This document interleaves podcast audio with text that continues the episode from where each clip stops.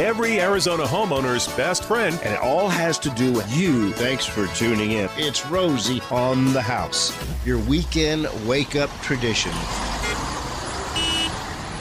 Farm living is the life for me.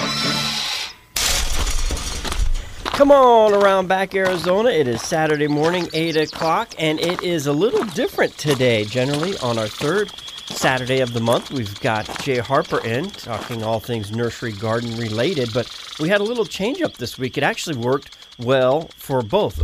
The following Saturday, the fourth Saturday of the month, we have Farmer Greg in. Well, this week they both called me asking separately could they switch. It's Jay Harper's birthday weekend, so he and his uh, wife Trina took him up to the little cabin near uh, Christopher Creek, and Farmer Greg had called and said, "You know, I've got the Great American Seed up next week, and I'm going to be too busy to do the broadcast. Could I switch to this Saturday?" So it worked out perfect, and Farmer Greg this gives everyone an opportunity to learn about what the seed up is, and maybe just encourage them to get their own fall garden started if they've never done it before. Or they've taken off gardening for a few years. This hour is to get you educated about seeds, excited about growing your own, and how to be not only sustainable but regenerative.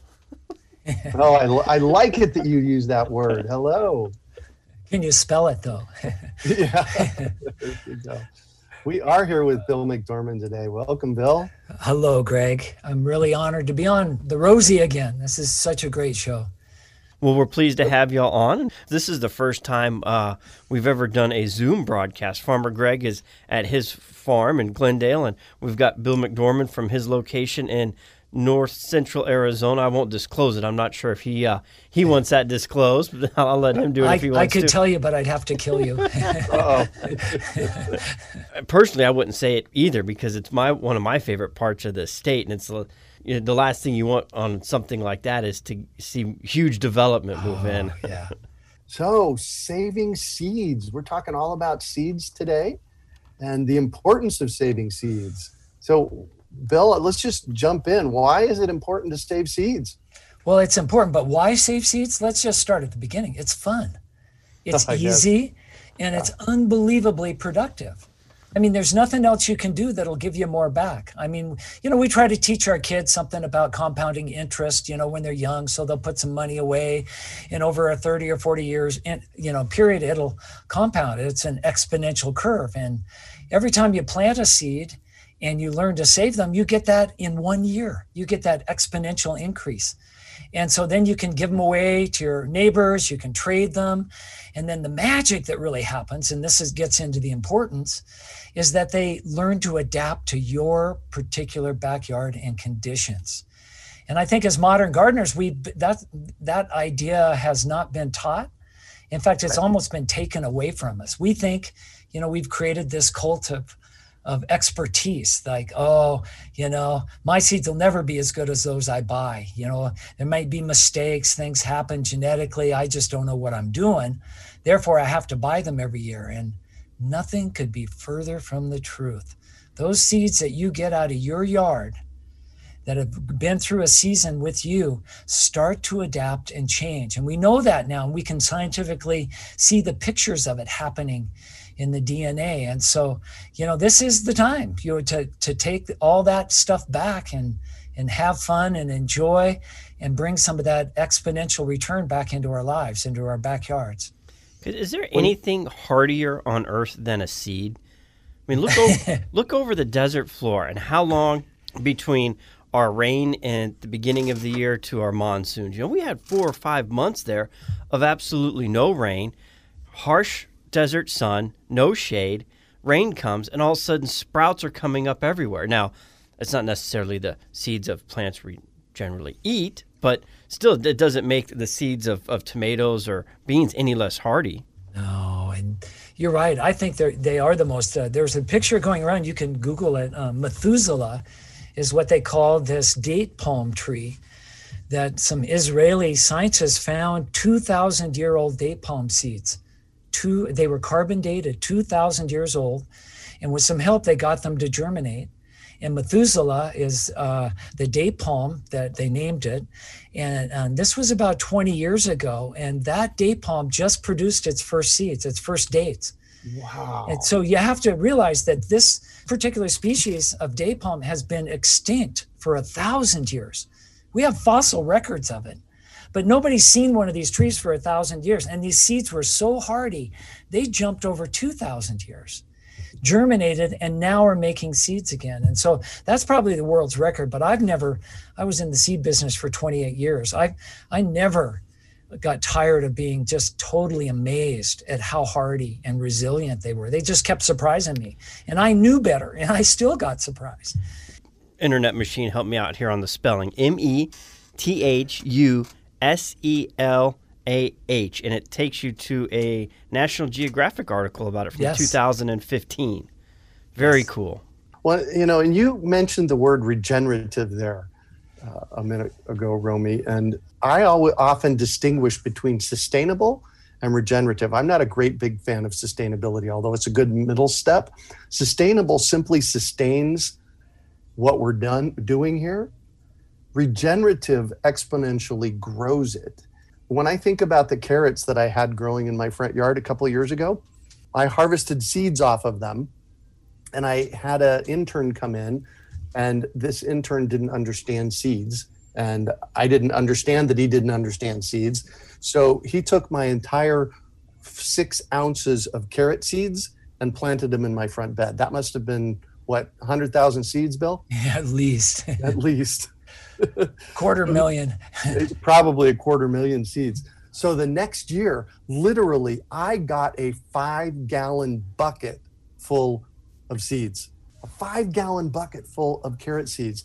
That is regenerative. When you plant one and you get a thousand, you plant a thousand and you get 50,000, you plant 50,000 and you get a million. Just like uh, Bill did a project, oh gosh, what, 10, 12 years ago on Sonoran white wheat down in Tucson. Right. Tell us about that, Bill. Well, we started with a handful. Sonoran white wheat's the first original wheat in Arizona. Father Kino brought it when he was doing the missions, Tumac, Tumacacori, San Javier, as he moved up the Santa Cruz River.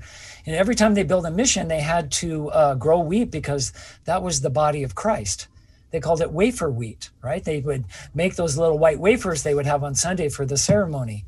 And so they, they took this wheat wherever they went. They, it actually came from Spain, and the Spanish got it from the Moors. It actually is one of the world's oldest wheats. It goes clear back to the Fertile Crescent. And so this wheat has been adapted and growing in Arizona for almost 400 years, and it almost disappeared completely. Yeah, through the industrialization that hit the reservations and the rest of us, we just forgot about it.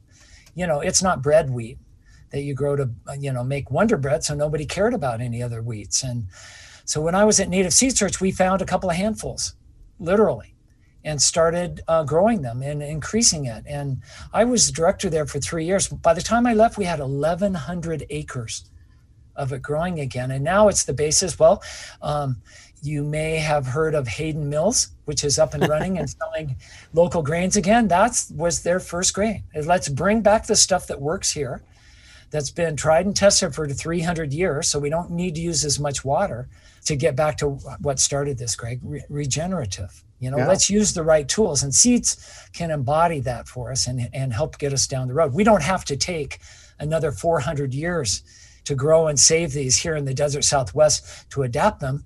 Wow, somebody already did that for us. All we have to do now is grow it. One one of the things that I love that you talk talk about, and you've been talking about this for over a decade. You compare a seed to a smartphone, well, I was trying to relate to all the tech heads at the University Right. In a TED talk, right? How do you get them involved? If every single one of them was looking at their phone in the audience, all 250 people. What I said to them that day, I was trying, I was giving this talk, I was charged with trying to get them interested in seeds. And so on their way into the auditorium, we passed out a corn seed to everybody. I had these big, beautiful corn seeds from the Native Seed Search collection. And we everybody that came into the auditorium, we gave them one. This is your jewel. This is your seed. Save this. People are kind of looking at it and they're holding it in their hands. And so when I got up to talk, I was just one of the people presenting that night. I said, okay, I want everybody to hold their seed up in one hand and their cell phone in the other. All right. You can't use your cell phone, just hold them up. All right. You got them? I said, okay, you've got just a few minutes to tell me to think about what is the most important technology that you're holding in your hand. Which one? Which is the most powerful um, and and um, what's important to you technology and so then I just have to talk fast, right? These guys are tech heads. So, you know, one of the first things I said is that put your phone in a clay jar in the Southwest for 600 years. Is it still going to work? Because I've got some bean seeds here that work and some of this corn, right? So we know the seeds are more durable technology. And then the other, the most important thing is that seeds are self replicating. If you have a cell phone, you just have a cell phone right? It doesn't, it does a lot of amazing things, but that's all it is. Inside my corn seed, your corn seed is a million other seeds, are a million other seeds or more. It's exponential, it's unlimited. They're actually packed down inside there, right? It self regenerates. And we don't have any technology that do, does that. We have 3D uh, uh, printers now that will print 3D printers, but they can't do the electronics, right? They can just do the physical part of it. Seeds do the electronics. In fact, they have AI built in. They're so smart that when they go through a life cycle, they can incorporate changes in their immediate environment into their DNA and then live to another day. Come back into the seed form, last 2,000 years, as we talked about, and then, and then regrow again. We don't have any technology that even comes close to that. And if you think about it, take a handful of seeds, put them in your pocket, you could actually go anywhere on the planet and start a whole new agriculture that would eventually be adapted to where that is. That's how we got everything we have throughout the planet. 10,000 years of people doing that. Created all the kinds of vegetables that we know and love now. That was all done by small little people not knowing anything about genetics. So all before mendel. Just saving seeds from things they liked. We're joined back, back to what i said in the beginning is that seed saving is fun and easy, and you can actually end up with better seeds than anyone else. We're joined by Bill McDorman of the Rocky Mountain Seed Alliance and Farmer Greg. More at Rosie on the House right after this. You're gonna just what you sow. So good seeds, so good seeds. Everybody, everybody. Continuing our conversation with Farmer Greg and Bill McDorman of the Rocky Mountain Seed Alliance. Had a very fascinating first segment, learned about palm tree that has come back that no one's seen for a thousand years because they found some seeds stored. We definitely went over the hardiness, and you were saying how smart they are and that they adapt. And, you know, you couldn't stick a smartphone in a clay jar and bring it back out a thousand years later and do anything with it. So, what uh, what does it cost for these seeds? Something this smart. What's what's my financial investment into it? Well, let, you know, so we're modern creatures and we've got globalized supply lines for everything. And our companies have learned how to buy each other out and centralize to reduce expenses. And that has been done on spades in the seed world. In fact, we've got three companies now that own and control about 60% of the world's seeds. And on smaller scales and regional, you know, uh, the seed companies are larger than ever. If you went back to like 1920 or 30, there was a local source for seeds in almost every region of the country. And why? Because it made sense biologically. Those seeds were adapted to those people. They knew the names, they knew they worked well, and uh, and people had access to them from their local people that they knew and trusted. Well, that whole system's gone. And so, what that means, you know, as far as um, the cost of seeds, is that um, about, you know, we've got it, these huge systems that distribute seeds, and those seeds are now almost always grown and packaged thousands of miles away. In fact, you know, I just heard a statistic a couple of days ago that up to 70% of the seeds now from Johnny's Selected Seeds, one of our favorite mail order catalogs in the United States, one of the largest organic seed suppliers, 70% of those seeds are now grown, contract grown in China. Mm. And so, for those of us thinking about regeneration, and what climate in China? They're not in a desert like this. I guess there are parts of China, but it's farther north. And so it, it leads up to this idea that if you live in a fringe climate like we do in the Southwest, nobody's producing anything new for you. There's no money in our small region for these big companies. They're creating new varieties where they can hit the sweet spot and sell millions of pounds. And the seeds that we do get come through these hugely centralized systems, and they're um, uh, sent to wholesalers, and those wholesalers send them to distributors. those distributors send them to what we call packers. And packers would be the people that you, we know about, that you hear the names of. Those are the mail order companies and the, the package seed companies that you see on racks at your local store.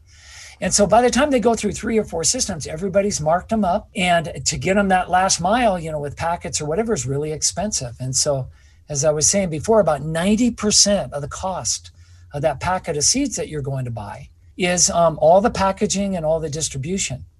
And they're not from around here. They're not adapted. They're not taking advantage of that incredible ability of seeds to adapt to where they are. So you're getting a poor product that's 9x priced at least 9x price. The last time I bought a, ba- a packet of basil, I paid $3.99 for it. They were organic seeds. And when I looked down inside of it, there were about 15 or 20 seeds in that packet, milligrams of seeds. So, you know, that's just, I'm sure at that rate, the poundage price on them is a $1,000 a pound. Well, you know, and then the other thing is people have um, have always been able to save their own seeds. So if you don't think you're getting a good deal, you could save them. But industry's done something really interesting, and especially the last 30 to 40 years, and that is um, they put the word hybrid on the packet. Mm. And so what that means, and then taught everybody that you can't save seeds from your own hybrids, which is not true. What it means is that you can't predict the outcome of those. You save seeds from what you grow. It may not look like the parents and this is any more than um, humans having children. Uh, say a blonde a mother and a black haired father have children, and um, they all have either black or blonde hair, and that's fine. Those kids grow up and have kids, and they're red haired. And you go, where did that come from? So hybrids have a, uh, a tendency to do that. The children of hybrids can have red hair. They can have all sorts of hidden characteristics. And so, you know, that could be really good. If you live in the desert, that might mean that they're super drought tolerant. We don't know. But we've been taught that we can't predict, therefore we shouldn't save our seeds. And so we've been locked into this system, the American consumer. You know, and there are 100 million gardeners or more in this country. There's 80 million yards. It's the number one outdoor activity. And more and more of those people with yards are now growing food. And yet, almost none of them save their own seeds. Something that you go back a generation or two, everybody did.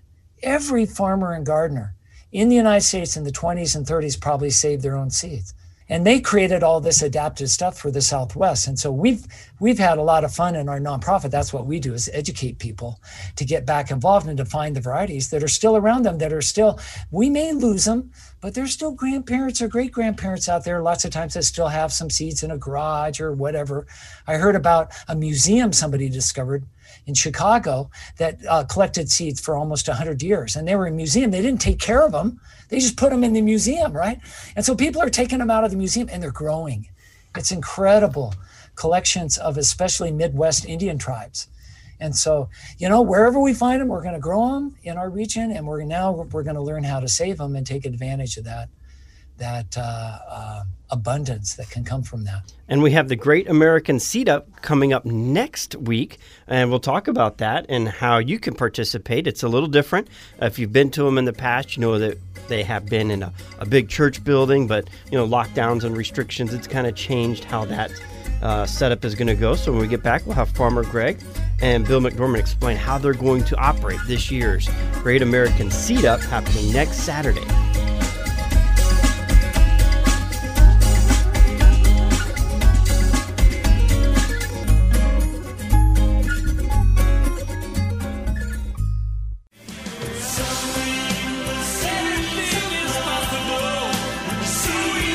And welcome back to Rosie on the House on this beautiful Arizona Saturday morning. The mornings have been cooling off, the days haven't been so hot.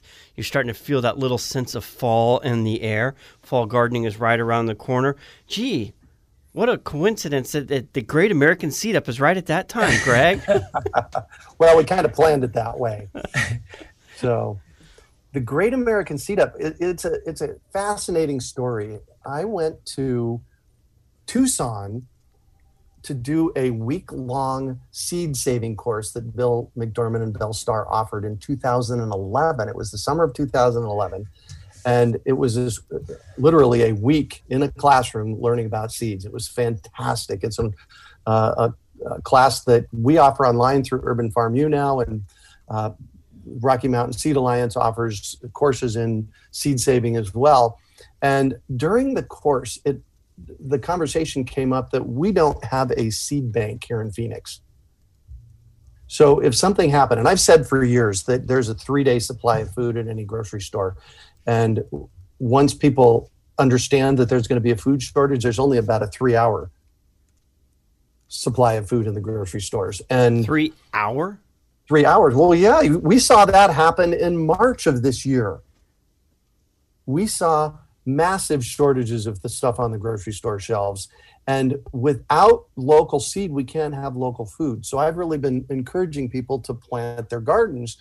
But without a seed bank in the Phoenix metropolitan area, it kind of makes it hard to get seeds because, you know, short of shipping them in, the only place we can get them is the local nursery or big box stores, and they have what's on their shelves, which isn't very much. So Bill and I had a conversation. What if we put together a seed bank for Phoenix? So I bought a freezer. That's where you store seeds long term. I bought a freezer. It was the biggest non commercial freezer I could buy, and I bought 1,500 pounds of seeds. And I put those seeds in this freezer. Remember, it's 2011, and it's like, voila, seed problem fixed, right, Bill? Yeah, for a few, a couple years anyway. Uh, for a couple of moments. Yeah. And so then in follow up conversations that I had with Bill, really what he encouraged me to do was figure out how to get millions of people saving their own seeds, or thousands for sure. So in 2013 or 2014, Bill and Belle and I started a conversation around what would it take to get 10,000 seed savers in Phoenix? What would it take to make that happen? And out of that conversation, it took us about 15 minutes to put together this concept called the Great American Seed Up, which is a great big seed bazaar. We rent the 10,000 square foot fellowship hall at North Phoenix Baptist Church. This, will, this would have been our seventh time doing it this year. And we put a ton, literally 2,000 pounds of seeds in popcorn buckets in this room. And then people come in and buy what they want. It's a package your own seed event where Scoop the packets- up. Scoop them up, where the packets are designed to be five to 10 times what you would get in a, general packet for half to much less than half the price. So I think our scoop of basil was uh, a teaspoon of basil, which was four grams. Remember, I talked about Yeah, the packet earlier that had like 15 seeds in it. Four grams is like 1,800 seeds. And it was, and we sell that for that scoop for 75 cents. So that literally people can attend the Great American Seed Up. We have classes all day that we give. So people are learning all day how to grow their own seeds, how to store their own seeds, how to start their own seeds. And they can scoop up enough seeds for 50 or 60 bucks to last them for the rest of their life because we're going to teach them how to grow their own seeds. And it's been an amazing. I see Bill smiling over there on Zoom. It's been a, it's been a, a mind-blowingly amazing event, hasn't it, Bill? Well, you know, we're up to 700 people. We, we expected more this year. And so, and this is the seventh one. So we're well on our way to uh, literally getting thousands of people in the Phoenix. You know, it's actually people come from all over the state now and even out of state to come to it for their community gardens and their seed libraries to get them stocked up. But, you know, what we did was find a way to go almost farm direct. You know, I, through my 28 years in the seed industry, I learned who was growing them and usually they're contracted by very few people who perform the the job of actually getting them off the farm and into a seed elevator and cleaned up and bagged up in big bags.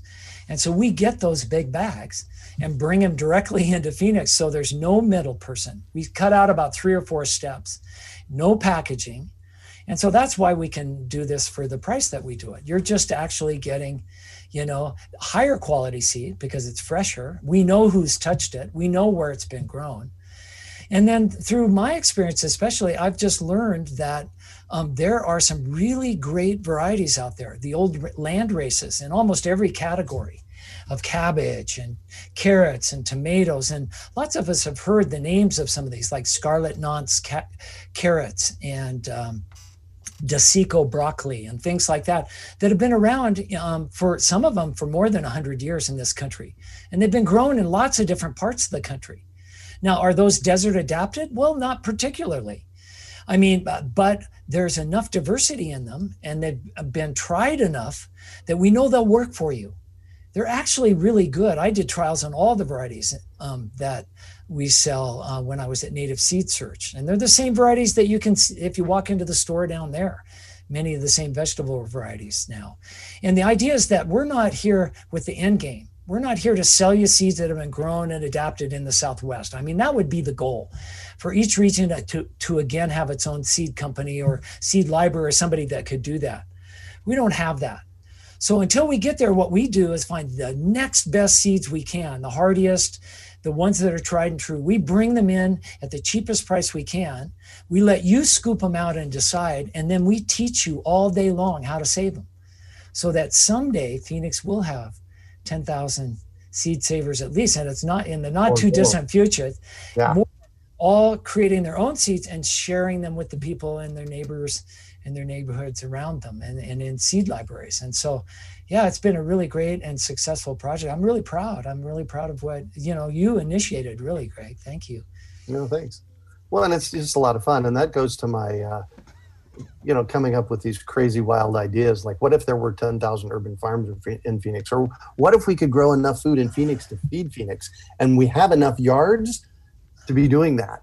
So, right when they ran the numbers in Tucson um, in normal years, and that's a big if these days sometimes, but in normal years over the last 30 years, they get enough rainfall to grow enough food in those yards naturally yeah. if they just captured and used it all mm-hmm. in their yards. And so that, you know, rain catchment's a big thing down there and storage. So, yeah. yeah, we've, you know, it could be that we've just, we've blown a lot of resources. We've done a lot of things that are stupid but we've learned a lot and maybe we've got just enough to have a really wonderful future here and so i try to stay positive about that and and seeds have got to be part of that if we don't have our own seeds we don't have any chance at all so you yet, mentioned then, father kino yeah. earlier at the broadcast yeah. and then mentioned that tucson gets enough rainfall uh, just got to curiosity, you think Father Kino just stopped in Tucson along the San Pedro River? How much farther north did he keep walking before he's like, uh, guys, let's turn back around. We we just passed the paradise. turn this shit back around. Uh, I don't know. You know, Tucson means um, three springs by the mountain. So you know there was water there too, coming out of the the mountain. Um, yeah, there, you know, San Javier, which is right there in Tucson, is the last mission I know about. Is there an original, you know, Catholic mission in Phoenix? I don't know if, uh, but I'm not. Yeah. yeah. So I think that's where that was it. Sorry. well, and for those of you that, that have been down to uh, way southern Arizona, it's pretty lush down there. Yeah. Well, I think the more monsoon, you know, it just doesn't come as far north sometimes. Right. If you're well, on you know, 10, as soon as you come around Picacho, everything just starts to change. Yep. Yeah. yeah. Starts to cook, baby. well, you know, with the diggings they've done with the Hohokam, especially, you know, because of the, the building boom that started in the 2000s down in Phoenix, they've uncovered enough of the civilization that was there to realize that Phoenix really is a Phoenix. There was once a civilization there, and it probably collapsed through lack of water. At least that's the best guess. And so, you know, how do we hedge against that? I guess we find a, the things that are adapted to that desert now and grow as much as we can right there. So, yeah, go ahead. Or adapt our own, which yeah. is really what we're encouraging people to do. So, w- this year, starting back in March with the whole COVID thing going on, we had to look to see is, it, is there any logic in putting 500 to 800 people in a room in September? So, we decided to shift it up this year and what we did uh, while preserving the uh, the bulk seed buy, what we did is we put together seed up in a box. And what we're encouraging people to do is to do their own Great American Seed Up. So we supply everything that people need to do their own seed up, which would be the seeds, the packing materials, the instructions. And so we've developed this seed up in a box. And it's available ongoingly throughout the fall where you go to greatamericanseedup.org and you can buy seeds now when you land on that website, uh, the minimum order is $160. But that $160 order will get you, when you package them all up, remember, it's your responsibility to package them up. What that minimum order would get you is 25 varieties of seeds, enough for 10 portions each. So basically, for $160, you're getting 250 jumbo packets of seeds. And you know, we've we've already seen some amazing responses from this. Bill? Yeah, we have 75. We couldn't do it all. We didn't want to be a seed company. I mean, that was our obvious choice. Well, I've got all these seeds. We've got all these people. Let's just package them up. No, that would that would the idea was to get away from packaging them up. So what we did is sort of meet you halfway. We bundled up mini seed ups so that um, churches and schools and um, uh, uh, seed libraries and whomever, you know, garden clubs could buy these bundles and replicate what we do. And so, holiday gifts. Yeah, and so it's really, really amazing. You get a lot of seed, and and you get it um, still, you know, in such a reduced price because we don't have to do all that packaging. And again you you get the expertise that we've you know we've chosen out 75 of the best varieties we think will work in this situation the best selling ones. We do, we couldn't do everything. And this is our first year. We're trying to figure out how to get this all to work. And so um, but over so far this team of people and then maybe the most valuable thing you said greg was the instruction manual. It has taken us six years to figure out how to do this. We've invented this thing on the fly. Right. How do you do a pop-up style, you know, Adidas in a parking lot event and get people factory, you know, fresh shoes without any of the other expenses? Well, that's what we've done with seeds. And boy, there are a lot of details. And so we'll help you through all of that in the is our hope. Plus, it comes with extensive education that we put together in um, in our member portal for anybody that that jumps in. They get education education classes, um, all kinds of content. So right, all the all those classes we re, we uh, used to give, we've recorded, and wow, all the technology we have. This is good. Yeah. Trying to catch up with the technology of seeds. We've got one segment left here with Farmer Greg and Bill McDorman of the Rocky Mountain Seed Alliance, and of course, Farmer Greg of UrbanFarm.org. We'll be back right after this. Plant the seed plant the seed. In our final segment this Saturday morning with Farmer Greg. And, you know, as always, you know, we get to the end of the broadcast and we haven't made it through a fraction of the notes and bullet points we've had lined out for each segment. So, I want to make sure that we never run out of stuff to talk about. I've done that before on radio, and it's like, uh, what do I talk about next?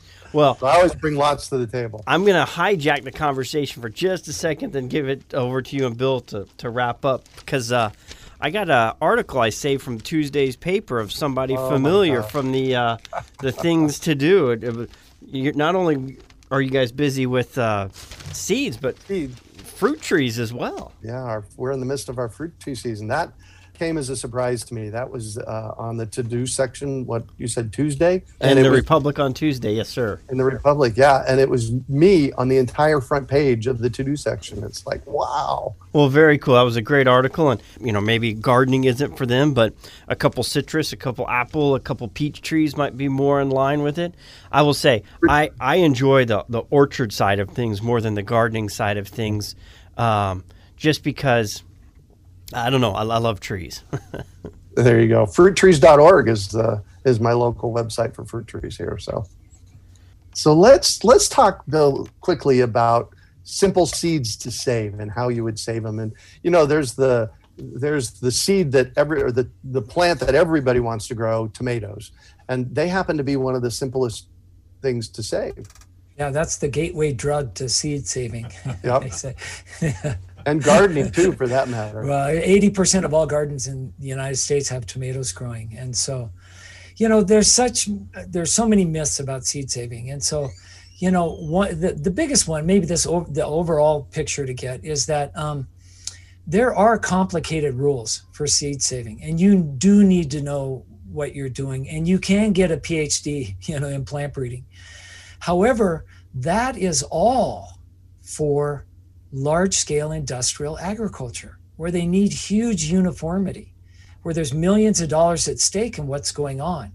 Turns out that as you get smaller in your scale of what you're growing, the easier it gets to save the seeds. Clear down to us in our own backyards is the easiest because we can make as many genetics mistakes as we want. We don't have to know what we're doing at all. Because as Carol Deppe, who taught genetics at Harvard for 25 years, said so famously, what's the worst thing that can happen if you make a mistake genetically, crossing things up or not understanding what's going on in your backyard with seed saving? The worst thing that can happen is you still get to eat. In almost every case, whatever comes out, you can still eat. You're still gardening. This is all fluff. Okay. And so when we get into seed saving, there are then of the vegetables that most people grow, there are some really easy ones. You don't really have to worry about cross pollination. And other, you don't have to worry about what your neighbors are growing, about whatever else you're growing in your own yard, because they're largely self pollinating plants. They're designed to pollinate themselves before their flowers even open. And those things are tomatoes, peppers, peas, beans, and lettuce. So everybody at garden should be saving those things anyway. And many of us are because they'll go to seed. Some of them will get out of control or whatever. We won't harvest them and they'll fall on the ground and come back up as volunteers anyway. Congratulations. You're a great seed saver. Well, right? you, you told a great story about somebody that came into the native seed search store a few years ago looking for seeds. And we have like two minutes left. So quickly tell that one because that's a great one. Well, yeah, um, we sold um, bean seeds there in our store and the beans. You could buy a pound or a five pound bag, you know, to cook. And a woman came up to the cash register with her yellow woman Indian beans, a, a, a, a two pound package. She was going to take them home and eat them. And she goes, Do you guys have any seeds for these? and it was like every bean in that two pound packet was a seed. You know, that's kind of, you know, we've got to just learn to hook things up, folks. All you have to do is go out tomatoes, peppers, peas, beans, let your lettuce go to seed. And you are a great seed saver. It's easy. There's nothing really more that you need how to do. You can experiment and make it work. So, so the Great American Seed Up normally happens live next weekend. The way it works this year is you need to go to greatamericanseedup.org and place your order there, and we will be packaging those orders for you and getting them out to you the first week or so of October. Uh, so, really, the way to interact with us this time is to go to the website, place your order for seeds, and you'll get the education and how to do your own seed up and all every basically everything you need to do this yourself. It's That's all great. And virtual, except you'll physically get seeds. Exactly. And then you can Bill? you can use your own social distancing or your own pot or whatever you want to do to do your own seed up. yeah. GreatAmericanSeedup.org is where you find it greatamericanseedup.org. Well, Farmer Greg, we certainly appreciate another Farmtastic broadcast, and it worked pretty good out here Woo-hoo! with Zoom. We had Bill McDorman yeah. joining us from a remote location of the Rocky Mountain Seed Alliance. Again, one more time, that website for the Great American Seed Up? greatamericanseedup.org. And if you want to know more about Rocky Mountain Seed Alliance, Bill, what's the address? Rock, RockyMountainSeeds.org. And if you really want to go, we've got a 10 week uh, uh, seed saving for farmers course on now that's not too late to join. So outstanding. Well, we appreciate it, gentlemen. Thank you very much. You, that wraps up our outdoor living hour. Next is our on the house hour. I'm bouncing out of here. My son's first Pop Warner football game is in Wickenburg, and bounce out, not miss that. Rosie's coming in. I'll have a great broadcast about natural lighting, followed by the open home hour for open lines at 10 o'clock.